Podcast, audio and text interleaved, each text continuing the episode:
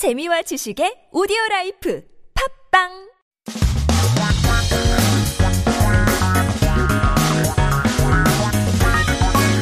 한국에 대한 최신 소식과 한국어 공부를 한꺼번에 할 수 있는 시간 Headline Korean. So keep yourself updated with the latest issues as we talk about getting certificates. Wondering if you've ever studied for a certificate before. 한국에서는 취업하려면 자격증은 거의 필수이잖아요. 여러분은 어떤 자격증 공부를 해보셨나요? 샵 1013으로 보내주세요. 오늘의 기사 제목이 이렇습니다. 새해 수험서 판매 30% 넘게 성장. 한국사 수험서 판매 급증 이유는? Sales of exam prep books have increased by more than 30%. The reason for the surge in sales of Korean history prep books. So it looks like these book sales in the exam prep sector in the new year has increased again more than 30% compared to last year's. When we talk about the new year, we say 새해. So that's why we get the 새해 복 많이 받으세요. Hope you have a good new year with more and more blessings to come. It's kind of a great greeting for the new year. And of course, upcoming the lunar new year still is relevant as well.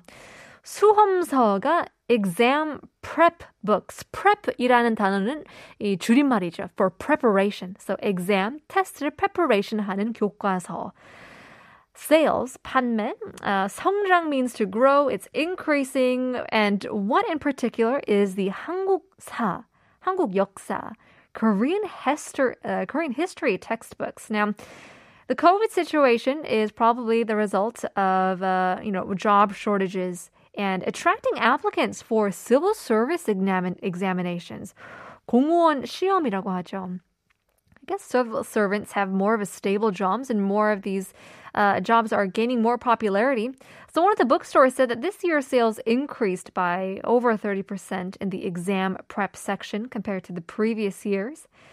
And the sales in the exam prep section have continued to grow since it increased by 35% in 2018. So we've seen a steady growth since 2018. And the Internet Bookstore analyzed that new books are published in January when the New Year's resolutions are made. And so that's probably the time when consumers tend to buy them more often. So this trend is often expressed as decision products. 결심 상품이라고 하죠. 결심했다라는 말은 to make up your mind. 결심을 했다. I made my decision. I've made up my mind. 이런 상품, these products is when you uh, purchase them.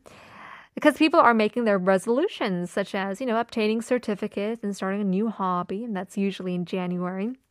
Also, the bookstore analyzed the 집콕 trend.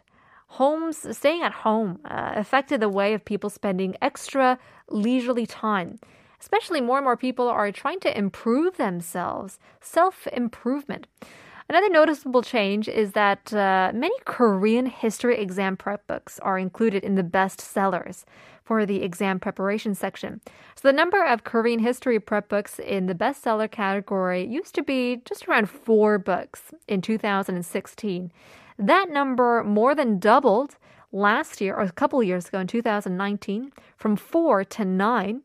Now in 2021, out of 20 bestsellers in the exam prep category, nine of them were Korean history certificate prep books. So mm, a little less than half of the books are all having to do with Korean history.